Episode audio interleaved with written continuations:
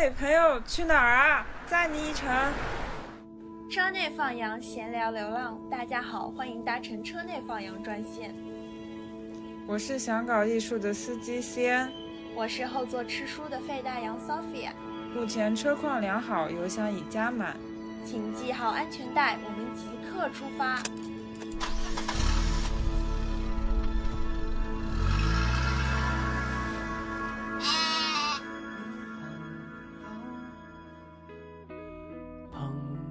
我在善解人意了之后，并没有人关心我，所以我需要关心我自己。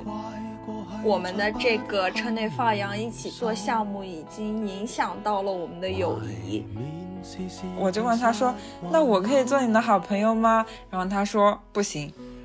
因为我觉得当我需要说出我需求那一瞬间，就证明这个东西不够100%，就不够心灵相通，那这个东西我就觉得没有维持的必要。你不可能在一个人身上找到所有你其他的东西，这就是你为什么要交朋友的原因。我在想我们的主题就可能是为了做播客，我们差点有劲。从前共你促膝把酒傾通宵都不夠，我有痛快過你有沒有？很多東西今生只可給你。好久不見，就是我們車內放羊終於是 CN 跟 FY 兩個人單獨坐下來聊天了。距離上一次節目中只有我們兩個人的聊天的節目，應該已經過去了大半年。其实这大半年我跟 CN 自己私下好像也不太有两个人单独聊天的场合了，我记中、要么就是想约但是约不上，两个人都有事儿。对，要不就是有一个很明确的目的，比如说今天是要为工作还是说为了学习，然后要讨论一个事情，但是不太会有坐在一起闲唠家常的时候。生活开始有了变化。是的，就对于我们两个人来说，这半年都是一个巨变的时期，同时我们的友情也迎来过一次，我觉得算是巨变吧。算吧，可能。对，所以临近520呢，我们就说别人都可能聊聊爱情，聊聊这种亲密关系，那我们想跟大家聊一聊友谊这种亲密关系，跟大家分享一下我跟 CN 因为坐车内放羊差点有劲的故事。有一种不知道从何说起的感觉。先跟大家分享一下，就是我们的友谊是怎么建立起来的吧。友谊建立在一起吐槽的基础上。对，就是其实有的时候我觉得友谊建立是个很容易的过程，很可能就是你们一起骂了某个人。如果你讨厌谁谁谁，那我们就是姐妹。但是我觉得我跟 CN 的友谊其实发展的速度，就是在我现在回观的时候，我会觉得还是进度蛮快的，比较快的一起出去玩了一次，然后可能出去玩的时候两个人相处的密度很高，所以会觉得进展比较快，跟谈恋爱一样。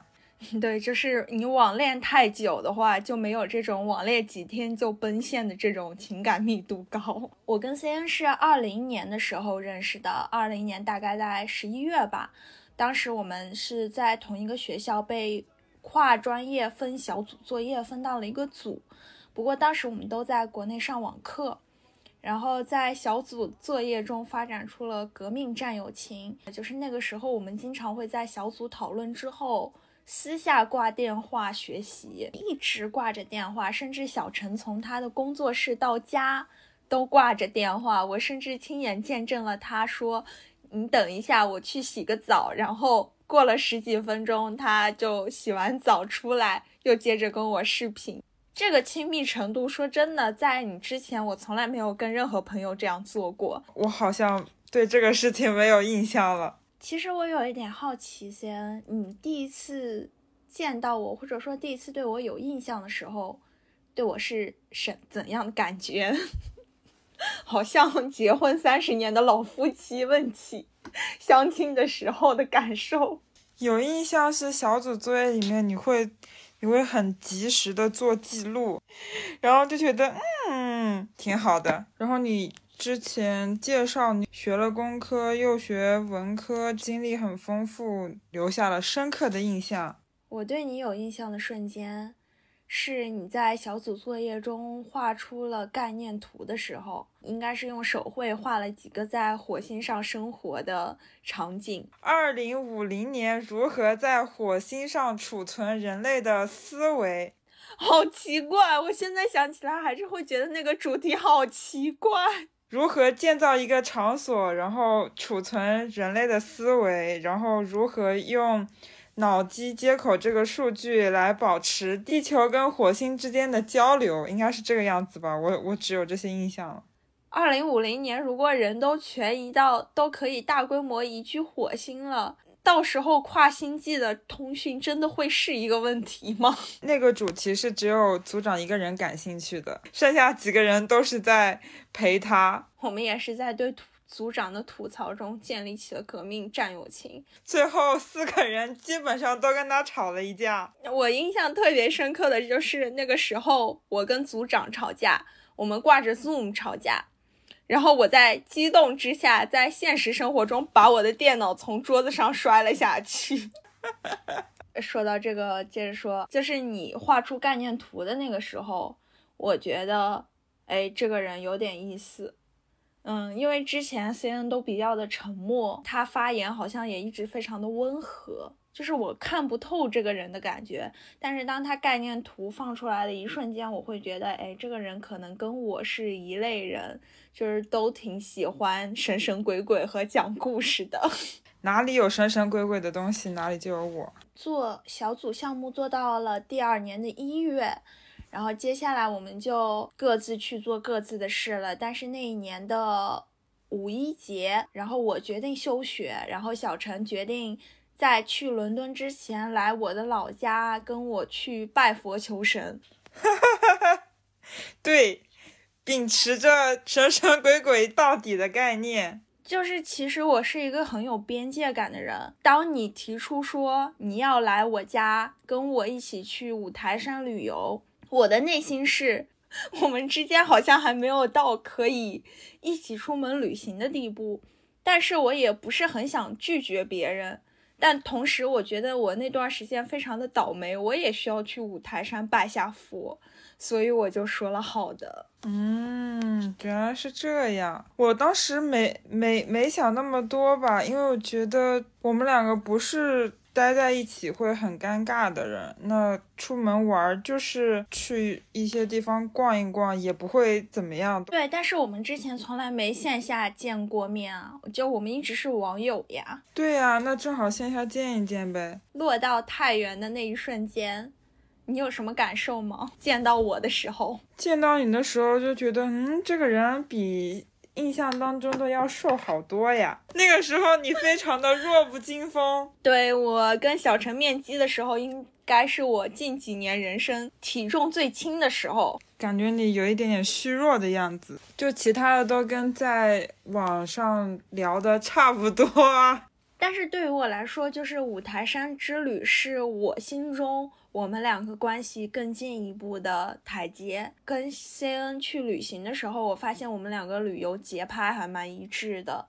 就是都不太能接受很繁重的旅行任务，然后大概就是每天早晨自然醒，出去走2个庙就累了，回家睡一觉。接下来应该就是小陈又回杭州上网课了，然后我去北京实习了。7月份的时候 CN 又来北京找了我一趟。记忆中啊，就那次见面对于我来说特别像约会。我记得我当时好像还因为工作延误了那么10几20分钟，然后我就在夜色中迈着轻快的步伐从办公室跑到和 CN 约定见面的地方。过程中呢，有一丝忐忑，有一丝不安，就是不知道待会儿要讲点什么才好。原来是这样。我当时觉得应该是没什么太大压力，然后比较想说啥说啥的那种。所以我觉得我跟 CN 的性格很奇妙，就是我是看上去非常的有一点偶尔的社交恐怖分子，但是其实每一次跟熟人见面我都会比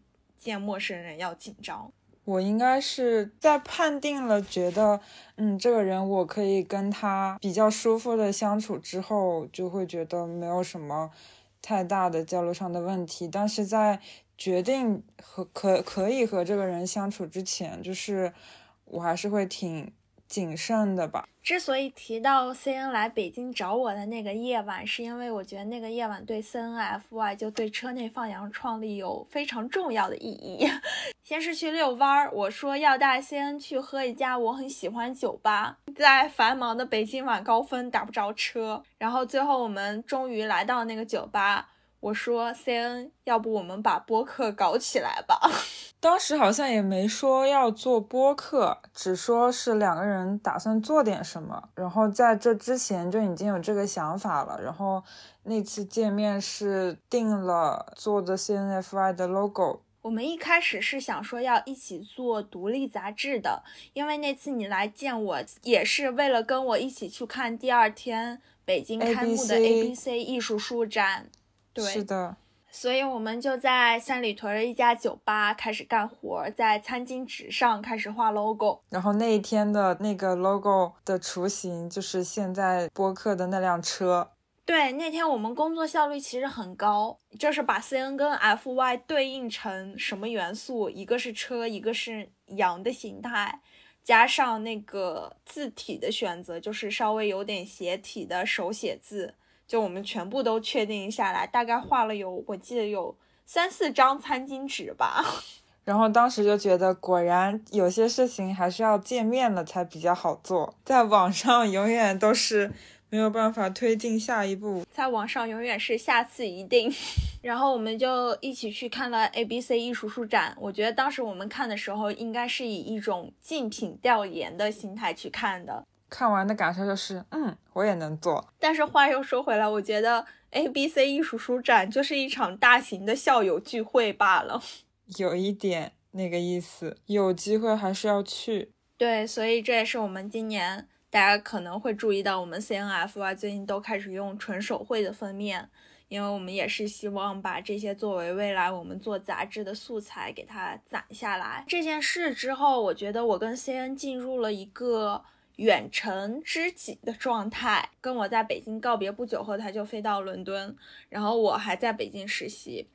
然后我们应该是会隔几个礼拜打一次视频电话，互相 update 一下状况。然后我见证了他在伦敦租房、搬家、找房、写作业，我也见证了你在酒吧里面跟我商量酒单应该怎么做。可能是我跟小陈最为琴瑟和鸣的一个阶段吧。一句话就是距离产生美，谢谢。这句话适合任何的关系，怪不得古人的那种友情会那么的好。你看人家可能1-2年、2-3年才见上一面，那记得的不全得是好吗？而且他们平时都是写信沟通。对呀，写信那不得好好措措词啊。我觉得我那段时间跟 CN 的沟通就特别像写信，几个月才打一次电话，但是每次打都特别长，而且聊特别有深度。聊啥忘了，反正会聊很久。那个时候应该生活都是处在一个比较开心的状态，因为都刚刚开始嘛，相当于是两个人在开始新生活，两个人都是属于一种积极的状态吧。我不知道你是不是。我也是。那段时间我在做我人生中最开心的一份实习，给了我巨多的正反馈，然后我每天都特别开心，特别爱上班。我也是刚刚到伦敦开始新的生活，见新的朋友之类的，把自己从疫情封闭的那个状态里面解锁出来。就是虽然你说你不记得我们当时聊什么了，其实当时我们聊天内容我都有记录下来，因为大部分时候都是 CN 在做作品的时候来跟我抠，就是说一起做一些 brainstorm， 或者是让我给他一些反馈。当一个人，尤其是一个艺术工作者，拿着他的作品跟你说他想听到你的一些反馈的时候，你会觉得自己受到了莫大的信任和肯定，然后你就会产生一种我要抱有120分认真的态度去对待这件事。所以当时每次 CN 视频跟我说他做的东西的时候，我都是手上拿着本儿，就是我会一条一条记录下来，就是每一条后面我要反馈什么，然后我还会去搜资料，就是很严肃的在做这个事。所以这种沟通其实是很像古人写信的，就是它是一个密集但缓慢的输出和一个密集但缓慢的反馈。所以当时我会有一种哎呀这就是我的天涯知己。突然想到一个形容，就是1311的开场词，就是事实上的亲密。那个时候确实有这样子的感觉，那个时候你的反馈的程度也是我之前没有遇到过的，包括我跟别人详细的讲自己项目的这种状态也不是之前有的。可能会大致讲一讲自己在做什么，但不会跟别人去探讨我的作品的一些细节，或者是我觉得我想要去问别人反馈，或者是我不太能够理得清的地方。那段时间你做的很多作品我印象都非常深刻，这种深刻就是不是说我对它本身铭记了多少，而是说我甚至能够记得这个作品在你发给我的当时我在做什么。就是你当时夏天有一个作品是关于拥抱的那个阐释，就是你用钢丝做了那么一个装置，就是说拥抱是一个最亲密，但是同时它可能会对彼此造成互相的一个碰撞或者说伤害的过程吧。其实当时探讨也是亲密关系，我觉得那个作品可能也是我见到的你的作品里面我可能第一顺位喜欢的。当时你有录制一个视频，然后你有转发给我，你转发给我的那个瞬间，我是站在北京的一条马路上，我9点钟下班，然后可能9点半站在公交车上在等公交的时候把那个视频看完了。看完的时候就很想哭，因为那段时间我也是独自一个人嘛，所以就是我坐在那个呼啸而过的公交车上，你的视频里面那种光影呈现出的用铁丝构建成的拥抱，突然觉得很多我对于人生的感触被你用你的作品给表达出来了。然后那一瞬间我就觉得这个人吧，他以后就我必须得跟他做朋友就是他以后要是成了那种特别了不起的艺术家吧，我这宝就算压中了。谢谢您，谢谢您，给您鞠90度的大躬。时间就快进到2022年嘛，2022年应该就是也是春天的时候，我来了伦敦，然后 CN 带着我去熟悉伦敦跟学校的所有事情。那个时候应该是我们的友情从这种高山流水遇知音变成了这种柴米油盐酱醋茶的时候，可以说是开始第一次在生活里面认识对方。说实话，我觉得从那个时候开始到今年2月份之前，我觉得我们两个其实都不太有精神上的交流了，大部分时候都是生活上交流。暑假的时候，因为我打夜场工，所以我经常会凌晨2点下班之后不回自己家，坐公交车去 CN 家。其实我一直很想问的一个问题就是，当时我那些行为有没有让你觉得侵犯了你的生活边界感？还好吧，除了后面有些时候，当然可能也是我自己状态的问题，我可能想跟你聊或者是待在一起，但是我自己可能没有那么大的能量去处理太多信息了，对，所以我会有一点点疲惫。这个疲惫是对于可能那个时候任何人来跟我说，我都是会这种状态，我需要时间去消化别人带给我的信息和情绪。那段时间大概是什么时候？2022年的下半年，9月、10月之后吧。可能那段时间你也比较迷茫，然后你会跟我说很多担心的问题，我会听，会跟你一起去分析，但是我有时候其实不知道要怎么去回应。对比可能之前觉得交流的比较快乐的那个阶段，确实到2022的下半年遇到了更多的事情，需要处理更多的状况了，所以就没有那么多时间跟精力去跟对方分享精神上的一些快乐了。我觉得是这样子，我们可能也没有说在精神上面有太多富足的时候可以把这种能量传递给对方吧。对，我会觉得到2022年的夏天，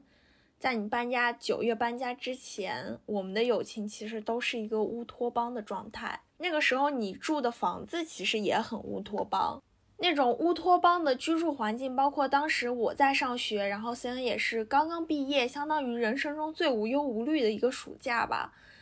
就是两个人其实不管生活上遇到了怎样的人际关系的纠纷，但是在彼此相处的时候是一个很轻松的状态。但是到2022年9月之后可能就有一点急转直下，但是那个时候的摩擦更多是因为我们彼此在为自己人生困惑而烦恼，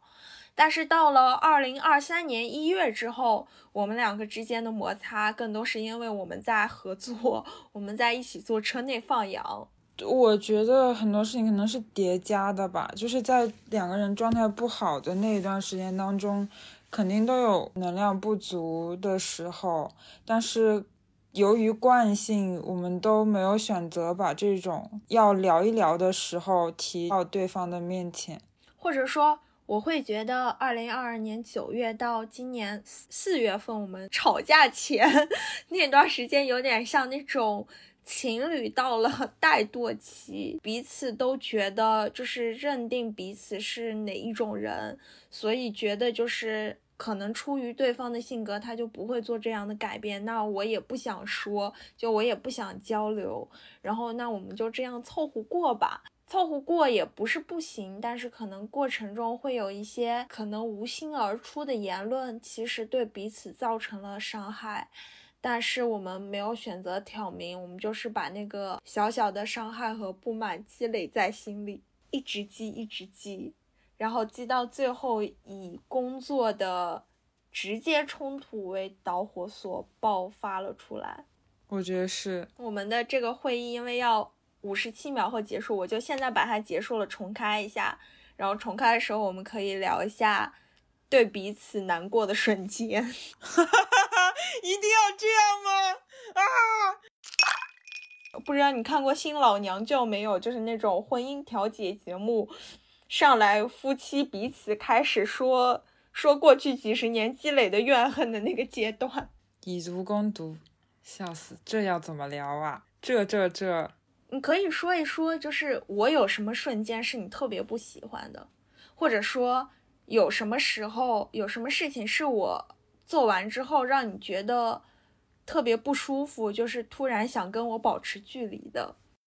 很多你问我的问题我没有办法回答你，久了我就会不知道怎么去回应，就比如说类似的为什么不叫我，或者是为什么怎么样、为什么没有我，为什么不带我，然后我就想这我要怎么说？内心就想说，你心里没数吗？为什么不带你？不是你没时间，就是你也不会来，怎么样？然后就觉得啊，算了吧。对，这确实是我自己一个毛病，就是我在亲密关系中特别容易走到那种过度亲密的极端，就是不管是谈恋爱亲情还是友情，我都会发展到过度依赖别人的阶段。你问我为什么你不能这样对我和为什么我要这样对你，我内心就说这你让我怎么回答？算是责问吧，或者说你的委屈让我很委屈，我想说我怎么了吗？我这是我过分没有边界感，也是我谈恋爱失败的原因了。就像我们之前在微信上有一次聊过的那样，可能大家都是需要对方能够在很多时候照顾你的人，没有感受到被照顾的时候会有失望吧。最理想的状态就是大家都能独立的生活，然后在对方需要帮助的时候去帮助他，很多的事情也是需要沟通的吧。这是我在亲密关系里面意识到重要的问题，但是依旧做得不好的地方。特别是对于在乎的人，很多事情我觉得没有办法说出口，或者是你不希望这个事情以你说出口的方式来解决，因为你会觉得说，既然我们可能是关系好的人了，为什么你居然会没有察觉到我的需求？但是我觉得应该说出来的这种事情是早解决早好，还在修炼当中，没有办法每次遇到这样子的心态问题的时候，每次还都是处在一个比较感性的状态，没有理性的去解决这些问题。不理性的结果就是很内耗。就是我其实觉得这个心态特别有趣，就是我们在亲密关系中不想直接表达自己的欲望。过去我觉得我是一个有点偏激有点洁癖的人，就是我不能够忍受在爱情、友情和亲情之中，我需要说出我的需求，因为我觉得当我需要说出我需求那一瞬间，就证明这个东西不够100%，就不够心灵相通，那这个东西我就觉得没有维持的必要。然后但是我也是去年开始，今年就我越来越深的意识到说，关系它就是要经营，它就是要付出努力。就是一个事情需要你付出努力，并不意味着说这个东西不纯粹了，只是说这个东西它不是自然而然你就应该拥有的。就是一段健康的恋爱或者友谊，它不是你自然而然就配拥有的，你只有付出努力你才能收获它。我觉得想明白这个事情之后，我就会觉得跟朋友说出自己内心的委屈，不再是过去那么需要勇气的一件事情。我觉得对我来讲，可能反倒不是你说的那种，这种说出来的这种行为，可能是怎么讲，克制欲望的一种。我对别人的期待是你能够主动的察觉到或者是感受到我的状态，这种状态是我对你的期望，是我对你的欲望，是我想要你对我的关心。然后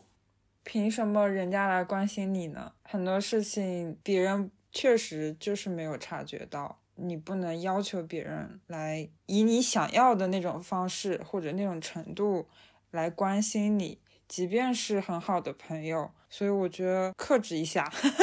对我自己来讲就是克制一下。我感觉现在随着我们年纪越来越大，有的时候不是我们不想要去观察朋友的情绪，而是自己太忙碌了，就没有时间和精力去关注朋友的情绪。就是可能我也跟你说过，我有另一个好朋友叫，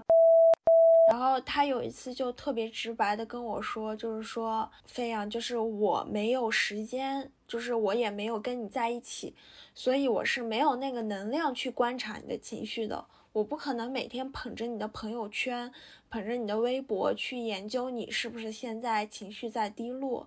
但是如果你有情绪的话，我是愿意帮你去分担的，但是你要明确的告诉我你遇到了什么问题，你想要我陪你，还是想要我帮你想解决办法。就是这个话我当时听的时候觉得很冷酷就是友谊这种互相体察的事情，好像变成了我在购买一种服务，就是我跟服务员说我要这个，你给我上菜吧我自己可能是因为我自己今年经历了，就是第一次感觉到忙的脚在打转的感觉后，我就会发现我对待我妈妈和我对待朋友，可能有时候我也对待你是这样子，就是如果你有任何情绪你就告诉我，不要让我猜测你在想什么，就是变得有一点机器化。有的时候我会觉得可能这是我成熟了变得有效率的标志，但有的时候我也会觉得这可能是我在被社会规训成一枚合格的螺丝钉，就是螺丝钉它只想要效率，它不想要情感。像红楼梦一样，为什么贾宝玉可以每天去体察姐姐妹妹的心思，因为他又有钱又有时间。但我现在觉得这样子的方法还是挺能避免很多问题的，但我也觉得这种关系就是特别健康，但是特别不青春。我懂那个特别不青春的感受，就它没有任何的美感它没有任何朦胧的试探和揣测，就特别公式化。所以这就是我一直非常怀疑，就是很多人都鼓吹说我们要一个健康的爱情关系，一个健康的友谊关系，一个健康的原生家庭，但是当所有东西都健康的时候，我觉得那个事情会变得非常之浅薄和无聊。如果一对朋友到30多岁、40多岁还愿意揣测彼此的心思，为彼此浪费时间的话，就证明对方之于彼此真的很重要。我们可以从这个角度论证说，为什么《小时代》一定会有就是从这可能说明他们的关系，他们还愿意为彼此付出青春的精力。确实也是没想到能从这个角度还给《小时代》进行一次升华。郭敬明说谢谢你。我可能想分享一个，就是我对你有一点点难过的瞬间。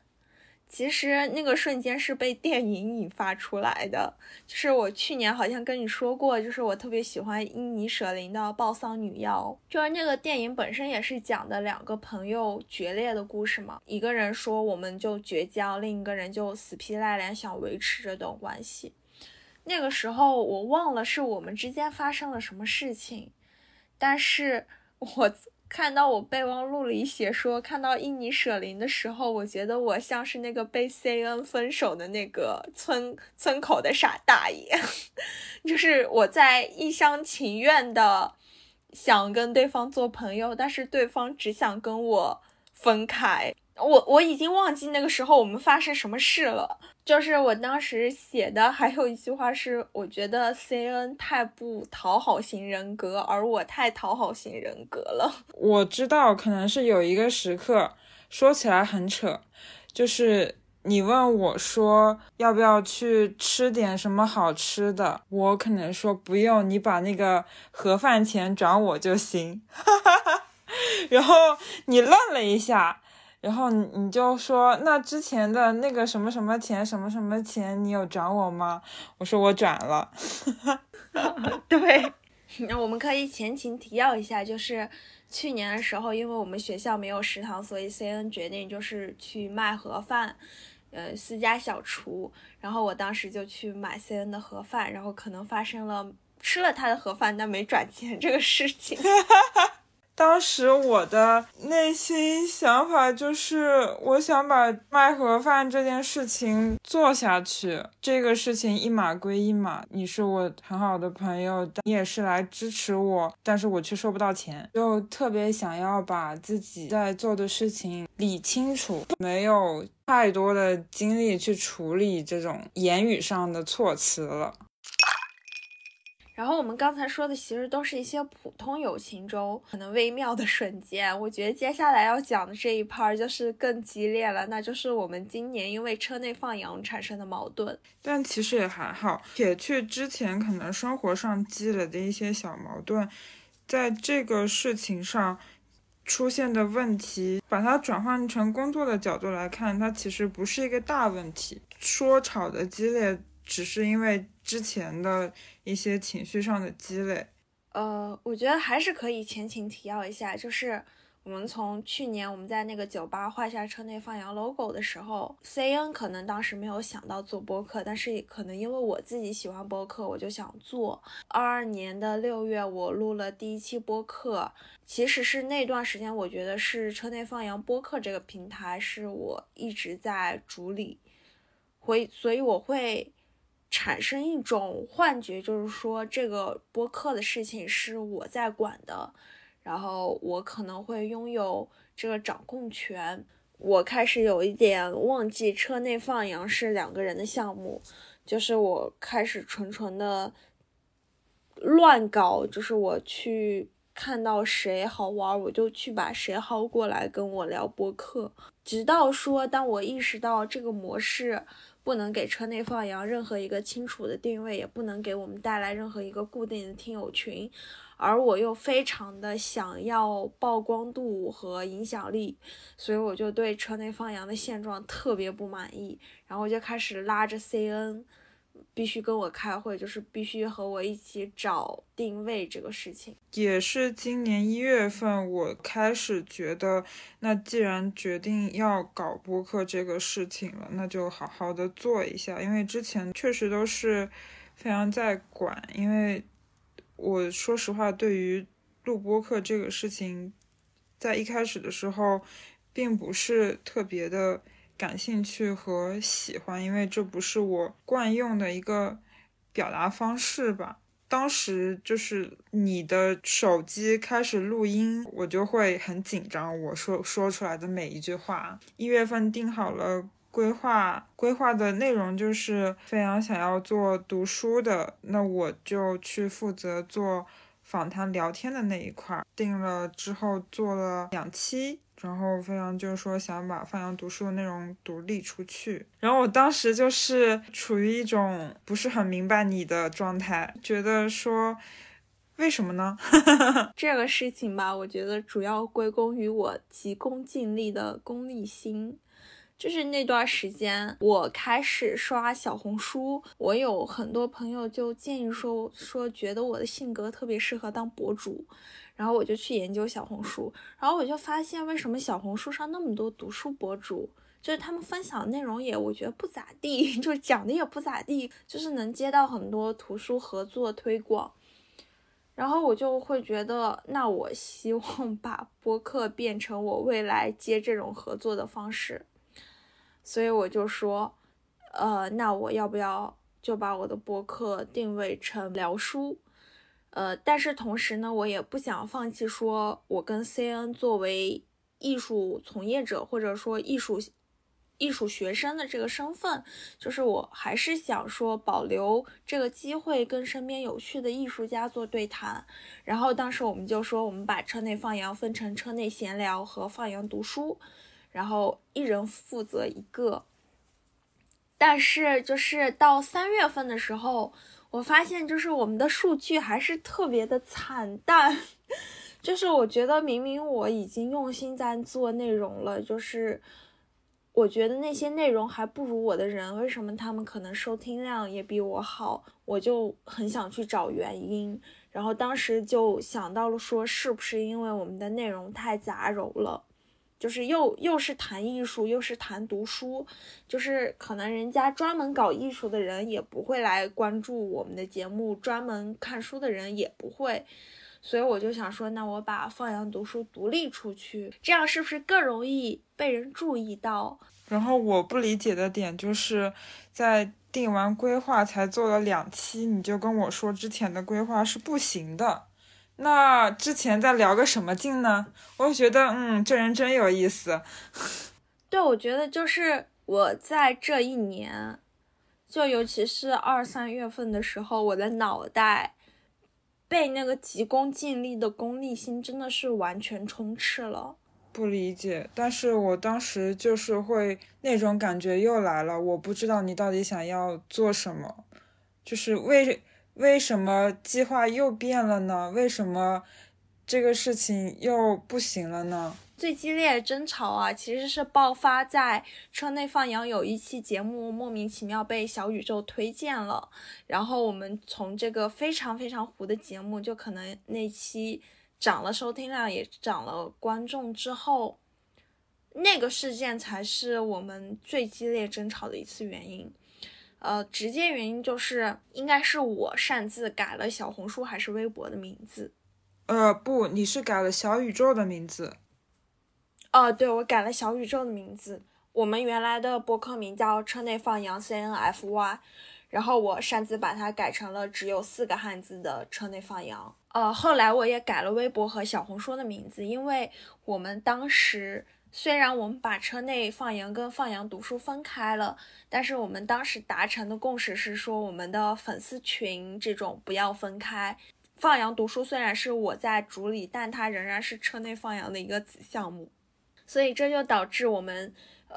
的微博小红书账号是共用的。但是可能之前这2个平台名字都是单纯的车内放羊，我可能想给自己的节目找一点存在感，不是可能就是，所以我就把这两个平台名字改成了车内放羊又读书。你觉得那一次是最激烈的，但我觉得我跟你打电话那一次是最激烈的。你改了名字之后，其实一开始没有什么太大的情绪，可能也是我早上刚醒，大脑还没开机，后来醒过来一想，越想越气。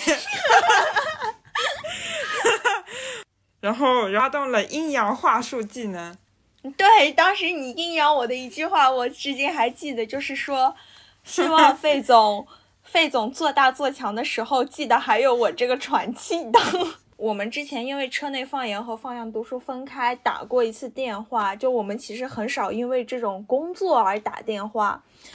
而且小陈也很少长篇大论，但是那次电话的时候他整个人就是有条不紊，条条有理，然后大概说了一个几百字的小作文，一点磕绊都没有打。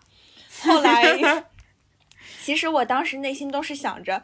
我是不是以后录播课都应该把他惹毛，就是他惹毛的时候说话真不错。那个什么进攻式访谈。对，但是因为当时吵架你太条条有理了，所以它就非常的有逻辑，有逻辑的东西对我来说是构不成伤害的。但是我们第二次因为改名字，就是我们聊天这样子，然后阴阳话术我是招架不住的，所以我会觉得我还发出了一个感叹，我就跟 CN 说，我说是不是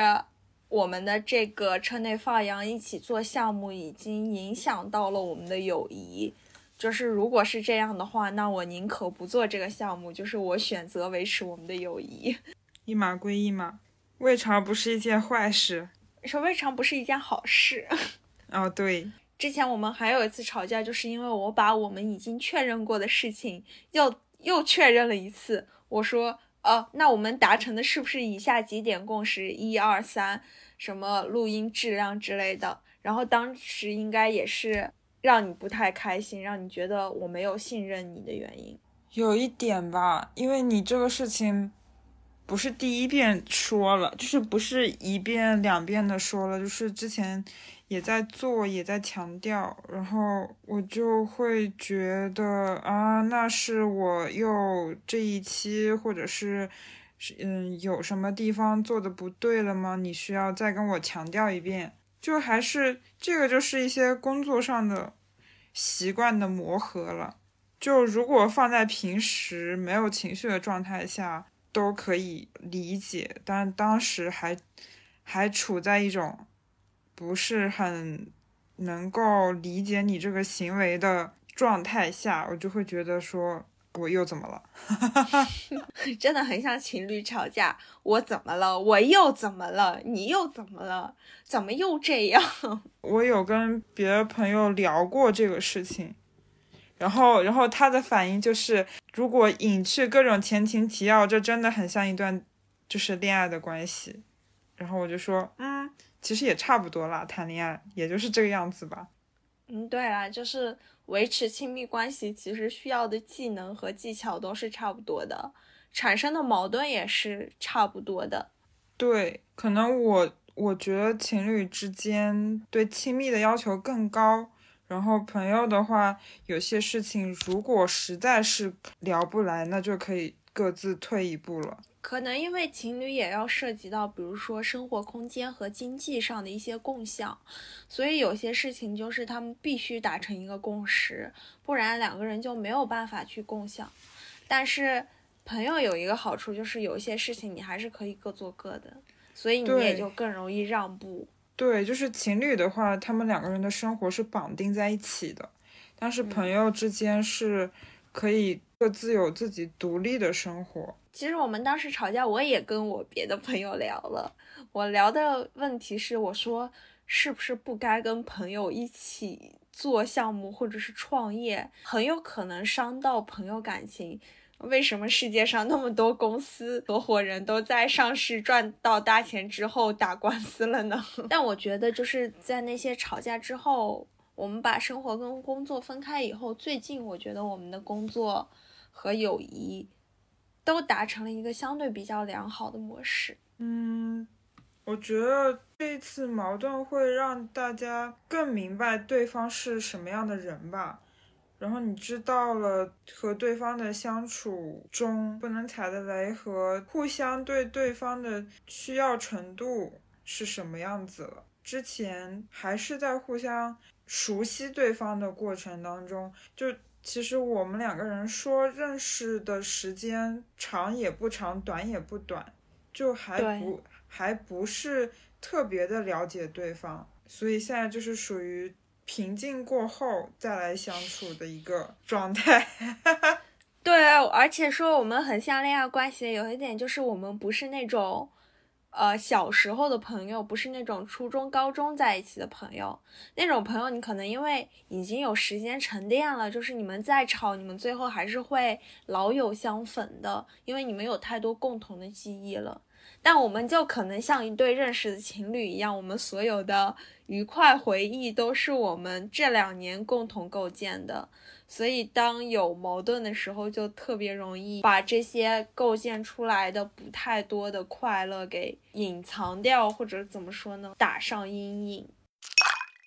然后以上呢就是我跟CN聊了我们友情中就是我们的友谊是如何构建的，然后我们经历过哪些矛盾，因为做播客我们吵了哪些架。然后呢，我觉得接下来一趴我们就聊一聊，上升一下高度，就是对统称的亲密关系的一些感悟和这2年的一些心态变化吧。跟朋友现在在做的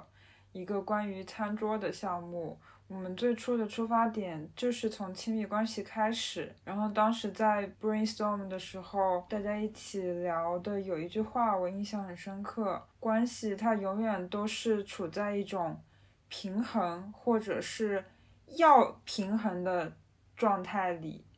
所以我们当时第一场做的那个小的实验也是做了一个装置，就是把餐具悬挂起来，然后被连接着的一对餐具的2个人，他们同时只有1个人能够正常的进食，需要相互妥协去吃完那一顿饭。对，我觉得这是关系里非常常见的时刻吧，你永远都在平衡你的需求跟他的需求。人都是爱自己的，我觉得人都是自私的，你很难在你自己感觉到有被冒犯或者是牺牲的那种感觉产生了之后，你再去对对方付出，这个中间有情绪的消耗和有你自己需要在心里做建设的部分。对我来讲，即便是对家人我也会有这样子的时刻，有时候我妈妈想跟我说一些她的一些烦恼的事情，但是我可能会意识到说，如果我自己不能负担这种状态的话，我会直接跟她讲，我说我不是很想听你讲这个事情。我在成长过程当中才慢慢学会的跟家人沟通的一种方式吧，因为我会意识到说有些事情可能不是像他们所说的那么糟糕，他们在缓解自己情绪的时候，我不是时时刻刻的都要为这种情绪承担一份我应该要做的一份责任，而且很多事情就是他们说出来就好了，我也不需要为这个困难去想解决方法，我做的可能只需要听就好了。听这个事情对我来讲它是一种消耗嘛，所以我有时候在我不能接受这种负面情绪的时候，我现在学会跟他们讲说我不是很想听你讲这个事情了。然后我发现我跟他们这么讲了之后，妈妈不说了，但是妈妈也并没有怎么样，就是她也可以自己处理好这样子的情绪问题，就她不是我所担心的那么糟糕而已。对，然后我就会觉得有时候就直接说就好，直接就是在平衡这种需求的时候把这个天平朝向自己也是很重要的，因为有时候你会发现你是在善解人意了，但是你自己呢，就是你把你自己放在了哪里。我在善解人意了之后并没有人关心我，所以我需要关心我自己。对，就那个念头开始有了之后，我会对一些事情说不，因为在我说不的时候，我把我自己放在第一位了。我觉得我需要先照顾好我自己。你刚刚说的让我想到一个事情，就是中国人的亲密关系的匮乏。就我不知道你们家有没有这样的传统，但是我们家就是会不知不觉给你灌输一种传统，那就是说世界上最值得信赖的亲密关系只有亲人，不管是爱人还是朋友，这种亲密关系在你长大之后都是不可靠的。所以你如果有什么事情要说，要发泄情绪，那你只能跟亲人发泄，你不能跟外人发泄。会不会这是中国人的一种习俗？就是为什么我们说有很多糟糕的原生家庭，是因为他们没有除了家庭以外的亲密关系可以供他们去发泄情绪和解决他们的心理的负担，所以他们就要把所有这些东西都加诸在家庭内部。那家庭内部最常见的就是父母子女之间的关系，就父母把担子扔给子女，或者子女把担子扔给父母，再加上传统的孝道的观念，就很容易产生像你说的根本没有顾虑对方的需求，只是为了自己而把自己的这些东西扔给对方。那个环境下，小孩子不知道他有别的选择，他可以跟朋友或者是跟老师来说一些他觉得困惑的事情。有一个词叫家丑不可外扬，就是可能这一些属于不太好对外人说的事情，所以在他们的亲密关系选项里面好像只有家人这一种答案，但其实不是的。因为很多事情和家人讲未必能找到解决方法，找那些更了解自己的人会帮困惑的那个人看清他现在所处的局面吧。因为很多时候父母跟小孩子的生活，除了下班回家、放学回家在一块吃饭，吃完饭偶尔关心一下学习之外就没了。对，还有一个就是我觉得父母或者家人经常跟我们说的一句话，就是别人说的话之所以好听，是因为别人不会真的在乎你的事情。就是说他去否定了家人之外亲密关系的真诚度。但是其实我觉得这是一个悖论，就是之所以你比如说跟同样的事情跟朋友说，朋友说的话听起来就是没有那么刺耳，是因为他顾虑了你的感受。家人说的话之所以那么刺耳，是因为他不顾虑你的感受。但是刺耳的东西未必等同于有用，就是好听的话也未必等同于无用。很可能你去跟这种听着好听的话、听着舒心的人说话，比你去忠言逆耳要好很多。就是我们不要太迷信吃苦这个东西，就是忠言逆耳和苦药未必都是正确的吧，我觉得。以及还有一个感想，就是我小时候会很沉迷于单一的亲密关系的叙事，就是说不管是爱情还是友情，都是那种你只此一刻，就是你是最特别的，我跟你之间就是联手打败全世界。这是我小时候的观点，我会觉得那样特别的伟大，特别的纯粹。到了现在，我会觉得人其实应该努力的去构建多方的亲密关系，就是你不要让自己只拥有一段亲密关系，你应该有很多段。你跟朋友，你跟不同的朋友，你跟恋人，你跟亲人，然后你要把他们都放在一个差不多一样的位置。不能说你把爱情就高过于友情，也不能说你把亲情就高过于爱情这样子。当你遇到某些困难的事的时候，你其实是有一个分散的策略的，就是你是可以跟很多段亲密关系的对方都去讨教，这样得到的支持和鼓励可能会比一生一世一双人这种单一的关系来的更有效吧，更有利一些。慢慢长大了之后会认同一句话，就是朋友可以有很多种，你不可能在一个人身上找到所有你期待的东西，这就是你为什么要交朋友的原因。这是一个双方利好的局面，你对一个人有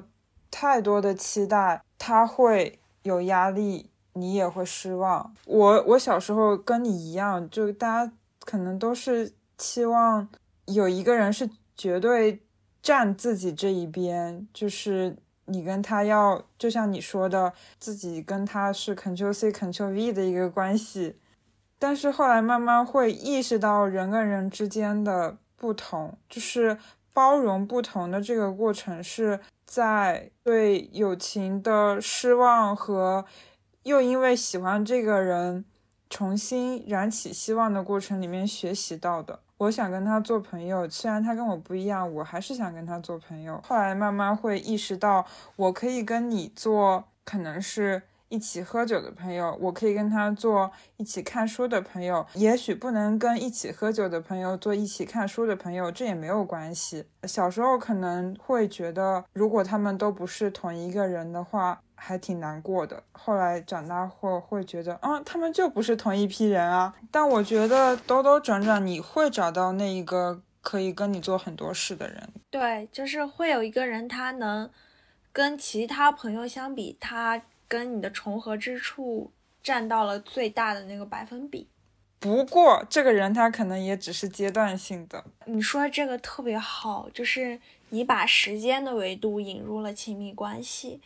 就是我觉得我们要意识到时间是个非常有魔力的事情，一段亲密关系在现在非常的好，并不代表着它能够维持很久，有的时候甚至不是说你们俩不努力维持，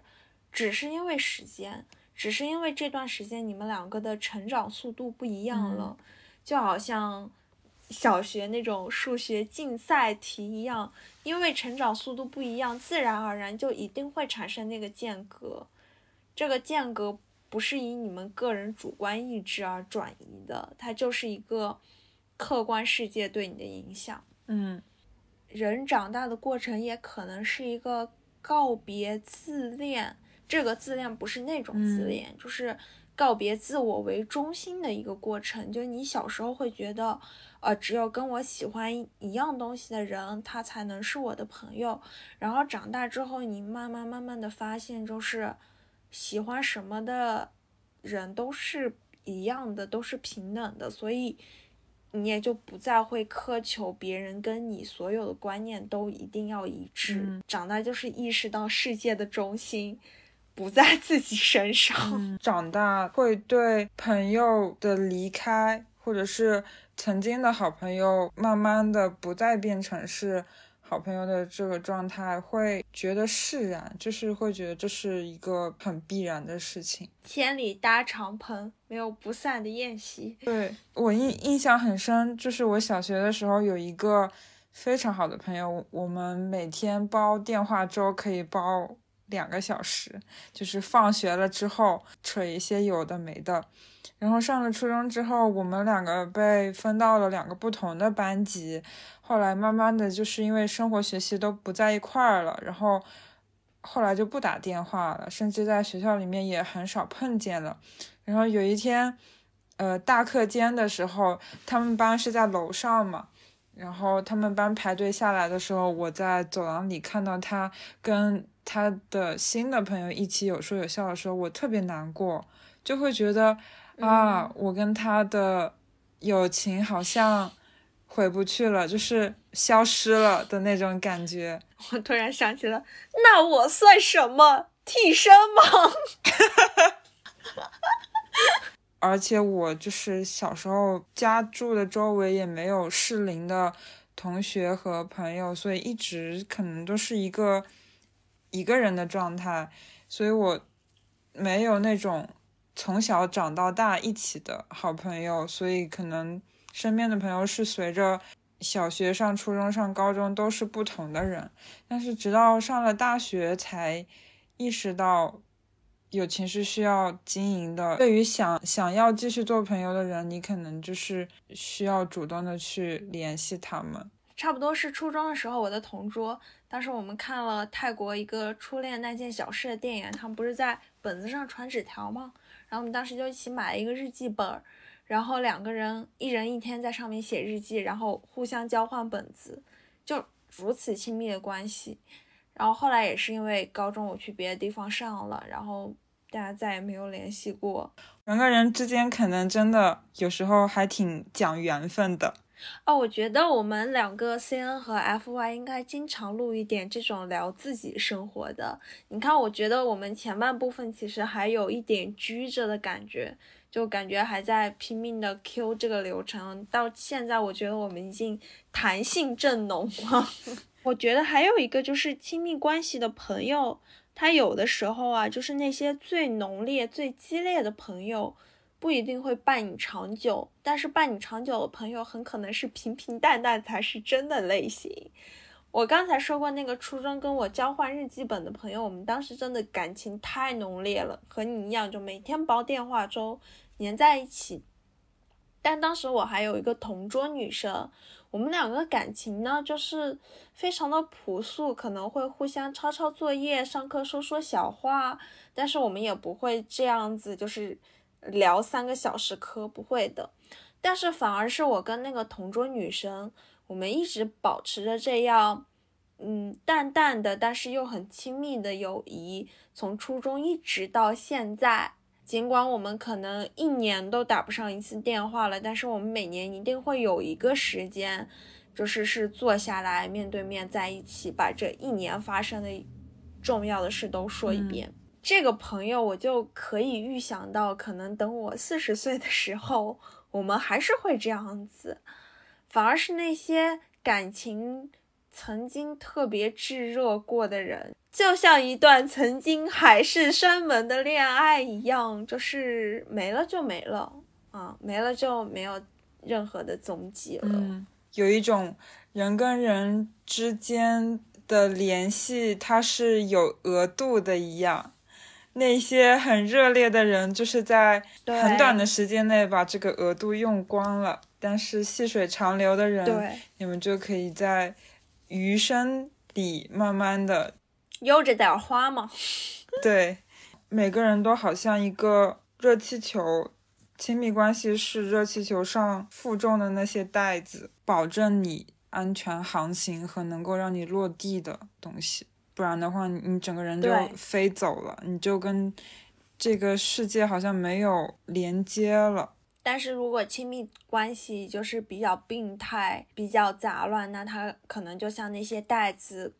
结成了一团，它可能会让你整个热气球都偏离掉重心，然后你可能会翻车或者根本飞不起来。我们的工作就是把热气球上的带子清理好，然后长大的过程就是逐渐给自己绑好更多的安全带，让他们在清爽而有秩序的环境下为我们的飞行保驾护航，飞到你想飞的地方。这么说起来还真的有点像做一只随心所欲的飞大羊。